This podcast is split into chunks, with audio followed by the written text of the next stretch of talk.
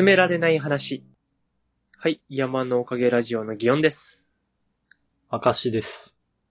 まあ今はね、自粛自粛のムードでございますか。室内で何かしないといけないっていう時間が多くなりましたね。外出が好きな人とか大変なんでしょうね、これね。ねうん。もう、うちのシェアハウスのその代表の人はもう、普段がアウトドアの人なんで、暇だ暇だとすごい苦しそうなんですけども。まあ、こうやって中でこう、時間を過ごしてもらうということはなんですけどね。こう、おすすめの作品とか言ったら、見てもらいやすいタイミングなんじゃないかと、ふと思ったんですよ。で、進めたい作品って色々あったりするんですけど、まあ本だったり映画だったり、まあ音楽とかもいいし、YouTube のチャンネルとかも最近はね、うん、いいなって思うものいろいろあるんですけど、進めづらいものってありませんか？公序良俗に反するもの。なんだろう。そう、あの、なんか、ねまあそういうものに引っかかっちゃうんじゃないかなみたいなものとかも結構あったりすると思うんですよ。うん。で、まあ、どこまでの範囲がダメなのかっていうのは難しい話ですけど、うるせえ奴らとかもまあ進めづらいっちゃ進めづらいんですかね。うるせえ奴らが、今の時代に進める人の進め方は気になりますけどね。あれどう進めるんでしょうね。難しいですよね。話を知らないから、ああ。まあでも、あれもなんか、あれ、劇場版とかだと結構攻めてる問題作とかもあったりするんですよ。へえ。ギノさんは今進めるとしたら何を進めたいの？そう。で、その話で、ちょっと進めづらいんだよなって思ってる、その、作品を、ふとこう、この間見返したんで、ちょっとこの話したいなと思ったんですけど、はい。キルラキルって作品はご存知ですかね？まあ、全部見ましたよ。ああ、よかった。見ていただいてて。まあ、見ていただいてるということで、まあ、ざっくり言うと、トリガーというアニメの制作会社がありまして、他にもグレン・ラガンだったりとか、最近はあの、プロメアっていうアニメをね、作られたり、あと、グリッドマンっていう昔のウルトラマンの全躯体になったんだっけな、みたいな、えっ、と、特撮もののアニメを、えー去年かな、ワンクール放送したりしてたんですけども、そこの作ったアニメで、キルラキルというアニメがありまして、まあ、これがこう、おすすめしづらいと。そうですね。まあ、なんで進めづらいかみたいな話で言ったら、あの、ね、なんていうか、ざっくりとした雰囲気をす言うと、その男の子のロマンをふんだんに詰め込んだプリキュアみたいなアニメなんですけどもね。あのーそれは正しく表せれてますか？表せれてないですかね。俺は女子高生が下乳を出しながら、なんか熱い戦隊ものの、戦隊ものっていうか特撮のノリをやるっていう認識なんですけど。あの、それは、まあ、間違ってないです。僕が下乳とか言わないように頑張って説明しようと思ったら、この、すいません、ギュオンさんの気遣いをちょっと台無しにする形で。もういいでしょう。あの、はい。いや、まあ、いいでしょうというのも、あの、まあ、こうやって説明じわじわ始めて、にじりにじり言ってるんですけども、その、世間じゃ言いづらいと。これおすすめだとはね。説明の冒頭で下乳なんて言おうもんならですよ、世間の中で。えー、ギュオンさんちょっと違うところ自粛した方がいいんじゃないですか とか言われちゃうじゃないですか。でも、ここは今どこだと。我々のラジオで、僕たちの話を聞きたいやつが聞きに来てるはずだと。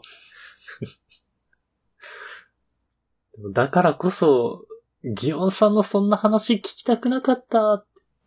あーだとしたらちょっとあの、そっとじしていただくっていうことになるかもしれないんですけど。誰かね、喋らせていただけるかい 存分にお勧めしてください。はい。という場所にちょっとしたいなと思いまして。まあちょっと話をね、戻しますと、そういう、なんていうか、主人公も、なんかそのライバルに当たるようなというか、あのー敵のボスみたいな人もね、なんかこう、際どい格好に変身して戦うんですよね。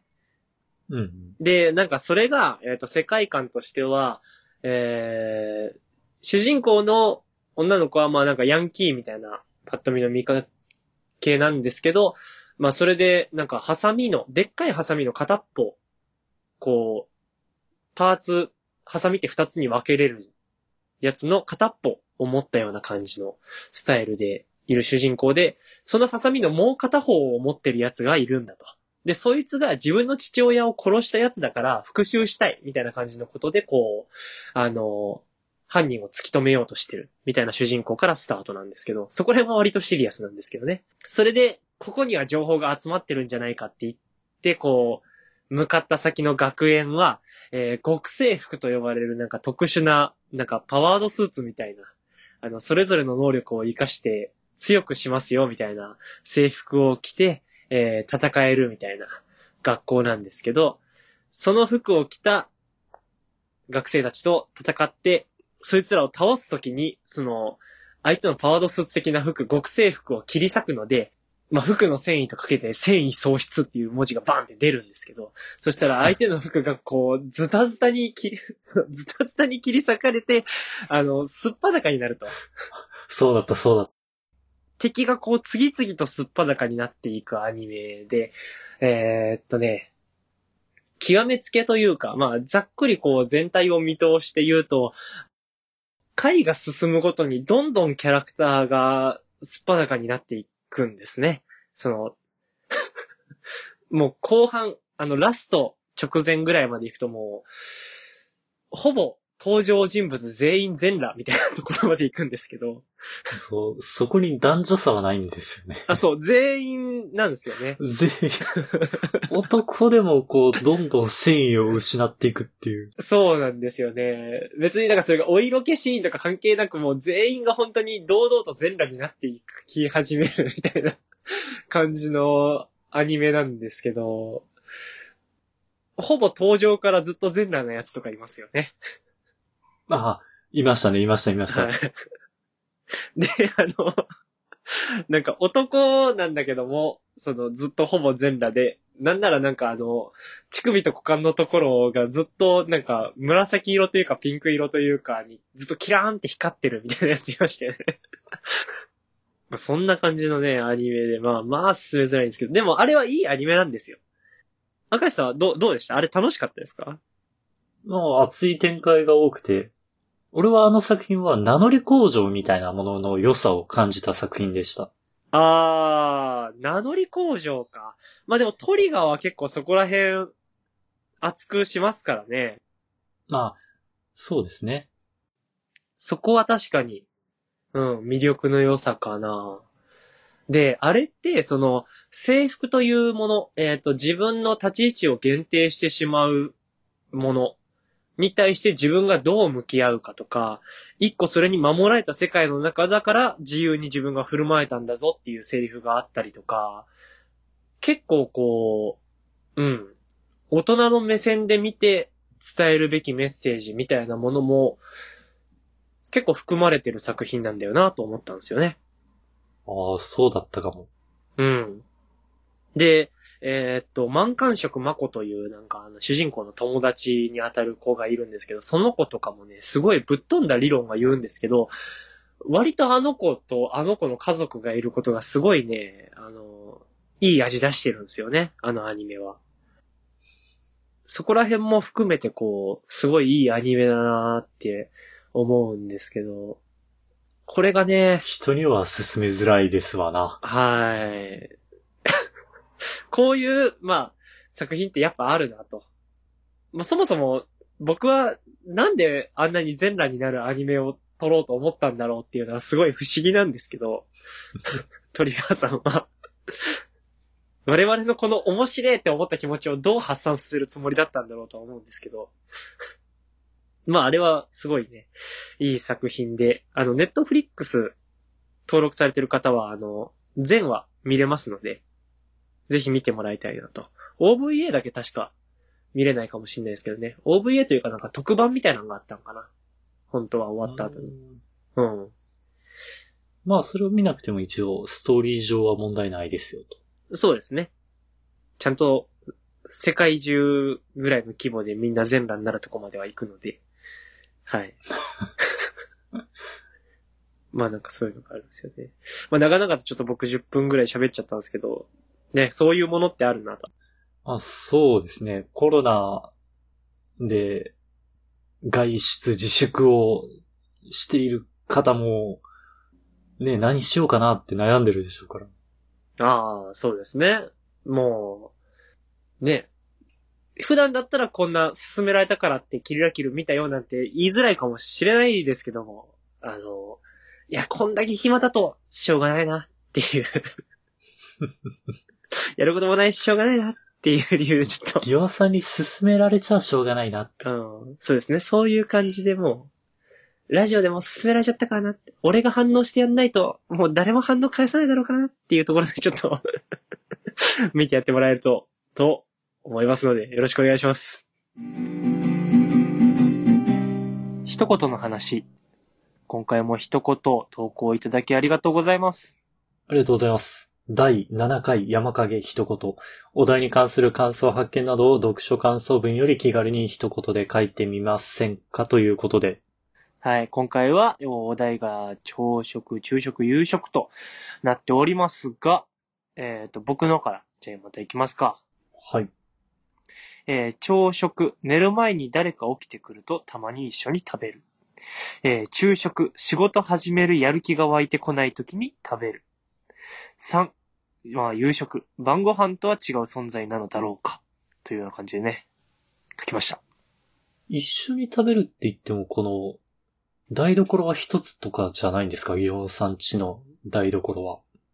あー、あの、コンロというか、紐とは2箇所あったり、電子レンジ使えたり、トースターというかね、使えたりするんで、まあ、それぞれ朝食何食べたいかで、まあ、分けれるっちゃ分けれるんですよ。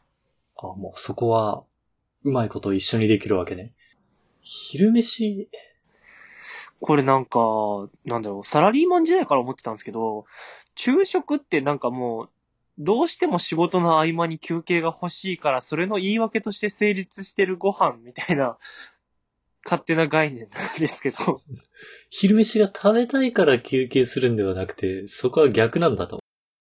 みたいな感覚なんですよね。僕がまあ、今特にあの、夜よく作業してて、起きるのが昼ぐらいになったりするんですけど、ああ、もうなんか仕事始めなきゃいけないけどめんどくさいなーってなると、まあちょっとご飯でも食べてからやりますかって言うと、ちょっと時間を稼げるというか、取り掛かりまでの時間をね。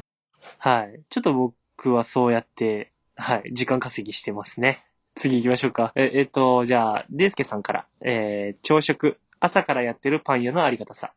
昼食、予定が混んでる休日に食べ忘れがち。夕食、腹持ち VS 酒との相性。うん。パンは朝ですね。いやー、パンは朝。もうでも僕もう全然パン食べなくなっちゃったんでね。ギリギリ、それこそ昼か。うん。パン、朝からやってるパン屋。パン屋に買いに行くっていう概念すら僕もうなくなってきつつあるんで。うん。なんか、みんな人間やってますね。ちゃんと生活されてるんですね。昼食予定が混んでる休日に食べ忘れがち。いやー、これも、だその仕事してるときはね、あのー言い訳のように僕は昼飯を食べるときはあるんですけど、やっぱ、休日にやること多いと、めんどくさってなる気持ちはわかりますね。うん。やっぱ昼飯は言い訳なんじゃないですかね。これ予定がむしろ全くない日も、うん。飯もいっかってなっちゃいません？まあ、わかる。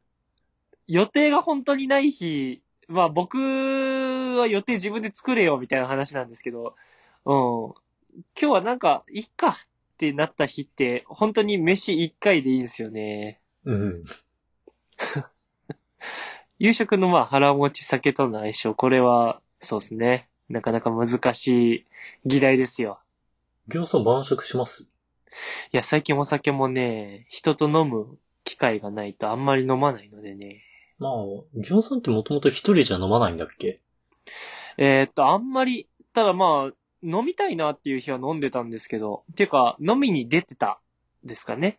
へーう。ん。なんですけどね。まあちょっとペースがあれなんで次行きましょうか。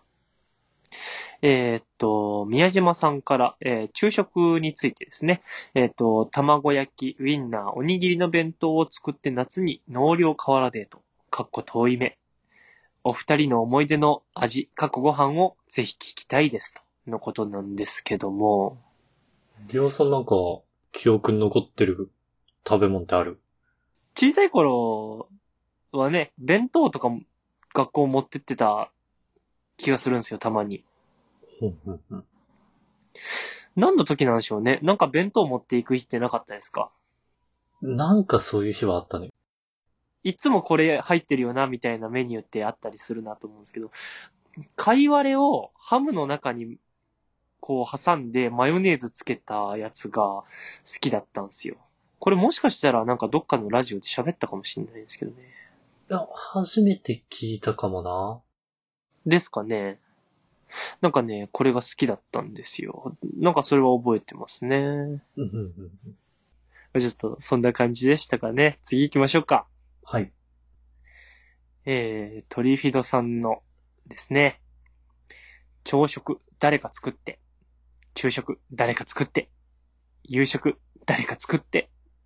誰か作ってちょうだい。ということでね。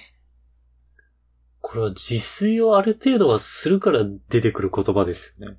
ああ、そうですね。いや、本当に、それはおっしゃる通りですわ。俺は全く自炊をしないので、この発想がそもそもなかった。買ってきちゃうから。うーん。そうだね。そこのなんか作ってもらうのありがたみを感じるためには自分で作ってないとっていうのはでかいですよね。なんか食堂のおっちゃんに、うん。定期的にあれ？前より痩せた？っていう風に言われて、俺はなんかとても悲しい気持ちになるんですよ。ああ、それは今の、えっと、職場の？ですかね。そう。うん。会社の食堂みたいなところの、にいるおっちゃんに、あなんか定期的に言われるんですよね。あうん。実際どうなんですか？体重は変わってない？変わってないはず。ああ。なんか、やつれてるんですかね。どうなんですかね？そういえば僕もね、あれなんですよ。なんか、久々に顔を合わせるたびに、あれ？太った？って聞いてき続ける人がいるんですよね。毎回聞くやん。そう、なんか、いますね。そういう人。なんでなんだろうな。どういう印象でそうなる？これはその、思い出の中ではもう少し僕が痩せてるっていうことなのか、擬音がなんか、その、単純に太って見えるのか。ギョさん記憶痩せするタイプなんかもな。きじゃあ、赤石さん記憶太りするタイプなんですか？そうかも。うん。まあ、これは謎ですけどね。いや、でも、そうですね。やっぱ、作ってもらったものを喜びやすいように自分でこう、作る習慣を持っとくのもいいかもしれないですね。確かに。その考え方はとても心がい心が豊かになりそう。うん、前向きなちょっと発言で。次行きましょう。えー、最後ですね。えー、あれこれさんから。まず一番最初にね。えーっと、朝食、マスト。一日のモチベーションと質が食べないのとでは全然違う。マママスト。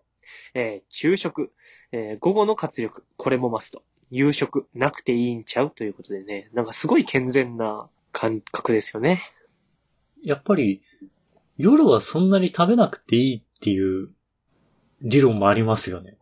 これがなんか世の中では是とされてる気がするんですよ。うん。ダイエットをしている人たちが推奨されるこの食事のスタイルじゃないかなと思ってるんですけど。理屈はわかるつもりでいます。うん。で、これ、あれですよね。そもそもこう、食いしん坊じゃない人の概念ですよね。朝食なんて食べようものなら僕は朝食で全力を出して食べるんで、もうあの、お腹に血がいっちゃってモチベーションとか全部どうでもよくなるんで。ああ、その時間帯に食べ過ぎると辛い問題ね。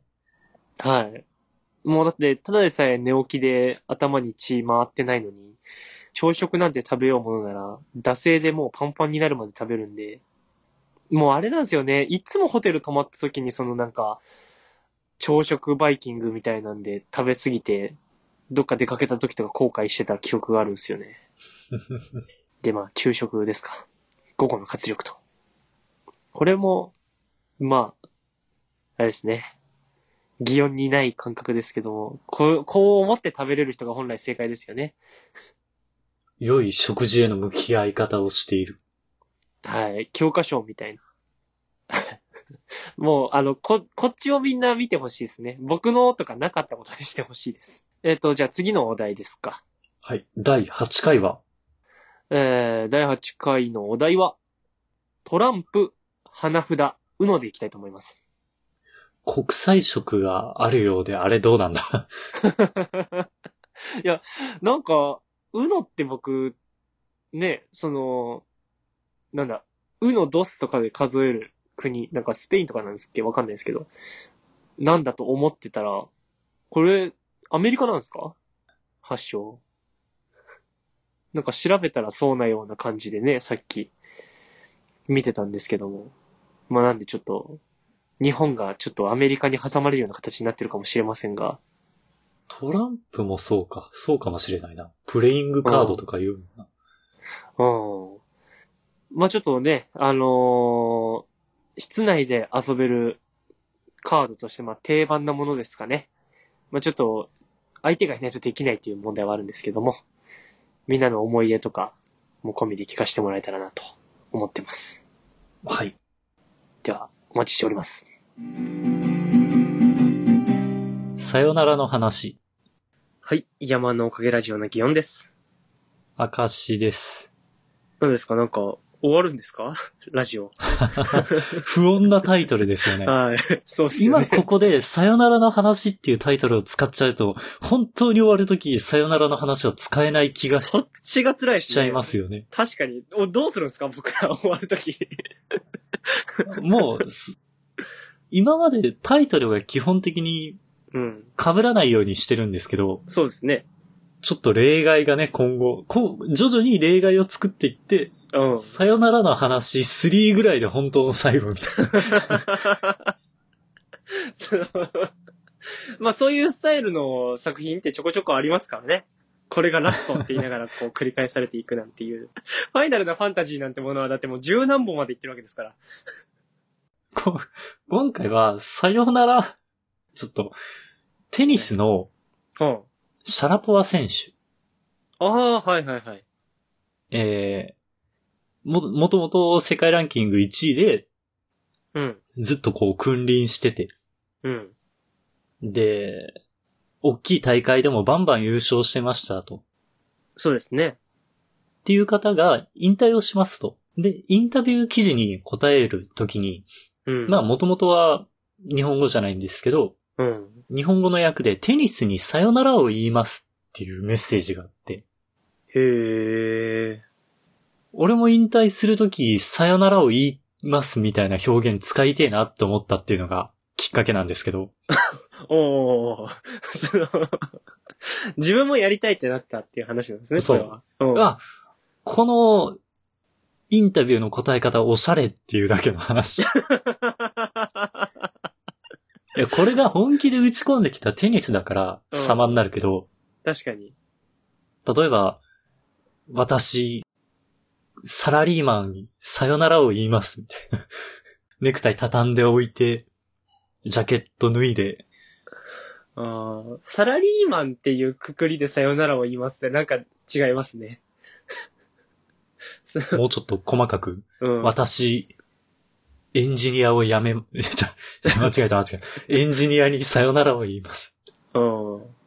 うん。そ、まだそっちならしっくりきませんか？なんか、サラリーマンにさよならって言われると、そのサラリー制度にすごい誇り持ってた人みたいになっちゃうじゃないですか。りょうさん考えてます？ちゃんと。漫画家にさよならを言う瞬間のこと。それとも一生現役ですか？手塚治虫ですか？漫画家はあれなんで、あの、仕事があるなしとかに関わりなく漫画家なんで、死ぬまで漫画家なんで、本当にもう書いてなくても名乗っ漫画家は漫画家なんで、はい。このさよならを言います。じゃあ、はい。じゃちょっと俺、上手いのが浮かばなくて、ああ、そうなんですか？やっぱこういう時は歴史を勉強することが大事だと。ああ、そうですね。ちゃんと学んでいかないとね。うん。そう。で、やっぱりシャラポワ選手より以前に日本の人でも、うん。うまいことさよならを言った人っていうのがいるんですよ。ほうほうほう。しかもラジオの最後の挨拶で。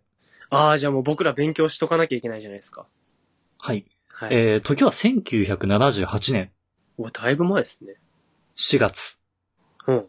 もうこの間ですよ。これ本当は4月4日に撮りたかったネタなんで、4月4日にうん。番組の最後の挨拶で、ほ相方がね、うん3人でやってる番組なんですけど、いかがでしたか？う。うん。皆さんたくさんのお手紙本当にどうもありがとうございます。おー。貴重な一枚一枚のお便りを胸に、うん。私たちはさよならを言います。おー、なんかいいですね。遠くまで来てしまった私たちですけれども、いつも一緒に歩いてくれてありがとう。私たちは皆さんを一生忘れません。皆さんも私たちキャンディーズを忘れないでください。はい。ゴーゴーキャンディーズっていう番組の最終回のおー。挨拶なんですけど。そこは僕ら真似して大丈夫。なんか違う。違いませんか？私たちも気がつけば遠いところまで来てしまいました。うん。割と近場な感じでいますけどね、僕の感覚。貴重な一枚一枚の、一枚一枚？いついつのリプライを胸に、私たちはさよなら。いや、我々のに関してあの、き本当に貴重なんで、そのなんか、その、キャンディーズは多分たくさん来てるけど、それに対して貴重って言ってるのがかっこいいんであって、我々は本当に貴重なんで、ただ事実を述べるみたいな話になっちゃう。それちょっとあの、真似する相手としてはでかすぎますよ。これやめるときにさよならを言いますって、うん。意外となくて、えっ、うんと、卒業しますっていう方が、巷では多いなっていう印象なんですよ。あー、まあ確かにね、次があるみたいな話かな。例えば、私、ファンデーションを卒業しますっていううん。ものが検索にヒットしたんですけど、うん。ファンデーションを卒業したらじゃあ何になるのって思ったら、うん。これは、素肌をこう、ファンデーションではなくて、オーガニックトリートメントする美容関係のタイトルでした。うん。で、その、なんか、肌の質自体を上げていこうみたいな話なんですかね。これはちょっと卒業しますの、あんまりしっくりこない仕様で、ね。うんうん。いや、その、いや、多分我々がしっくりきてないだけでね、その、きっとしっくりきてますよ。あ の世間は。じゃあ僕らにこう反映するものは何なんですか？そう。こういう時一番いい卒業しますを勉強したら、うん。応用ができると。はいはいはい。これも、ある意味伝説ですね。はあ。私からお話をさせてください。なんかすごい、私は14歳の時にオーディションを受けました。おー若い。そして初期メンバーとして加入をさせていただきました。はい。そのオーディションを受けることは私にとって人生で初めての大きな決断でした。おーそして今日ここで2回目の大きな決断をさせてください。おー私、前田敦子は AKB48 を卒業します。いや、だろうと思ったよ。うわーうわー それ文言知らんけど、なんかその気配だけで何か、なぜか理解したような。だでかいんだって。いいお手本ですね。うん、なんでそんななんか時代の代表みたいなアイドルのその、お、こらこらこら。ギョウさん、この番組はどうしたいんですか燃やし尽くしたいんですか じゃあ僕じゃないでしょ、今そのいや、こう、そんなところは真似できないですよ。なるほど、こういうふうに自分の人生で行った大きな決断をやめますと。ももしくは2回目の大きな決断をするとうん。いう時に使えばしっくりくるんじゃないかと。なるほどね。ね思えばですよ。うん。私も学生の時から思ってましたよ。はあまりにも今の習慣は虚しい習慣だと。あ、ああ、なるほど。いや、こんな習慣を社会人になっても続けるのかと思ってました。ああ自分の生活の習慣を。そう。で、でも蓋を開けてみたらね、学生時代と変わらないと言いますか、うん。学生時代より下手したら、悪化してるんじゃないかと。やはり習慣は延長線にしかないんですね。ああ、なるほどね。何の話かわかんないですけど、まだ。うん。というわけで、私、明石、はい。カップ麺中心の食事にさよならを言います。もう勝手にしてくれればいいみたいな気分ですよね。でもやはり、別れがあれば出会いもあると。ああ、そうですね。カップ麺との別れと新しい出会いがあるわけですよ。はい。うん。私、これから、カロリーメイトと一緒に生きていきます。あんま変わんねえ気がすんだよな。うおーうおーやめないで どっちの方ーがやめないでー栄養的にはカロリーメイトの方がマシなのかないや、もう、そう。この話、オンエアしますか？その、世間にお披露目するレベルのものですか？このさよならは。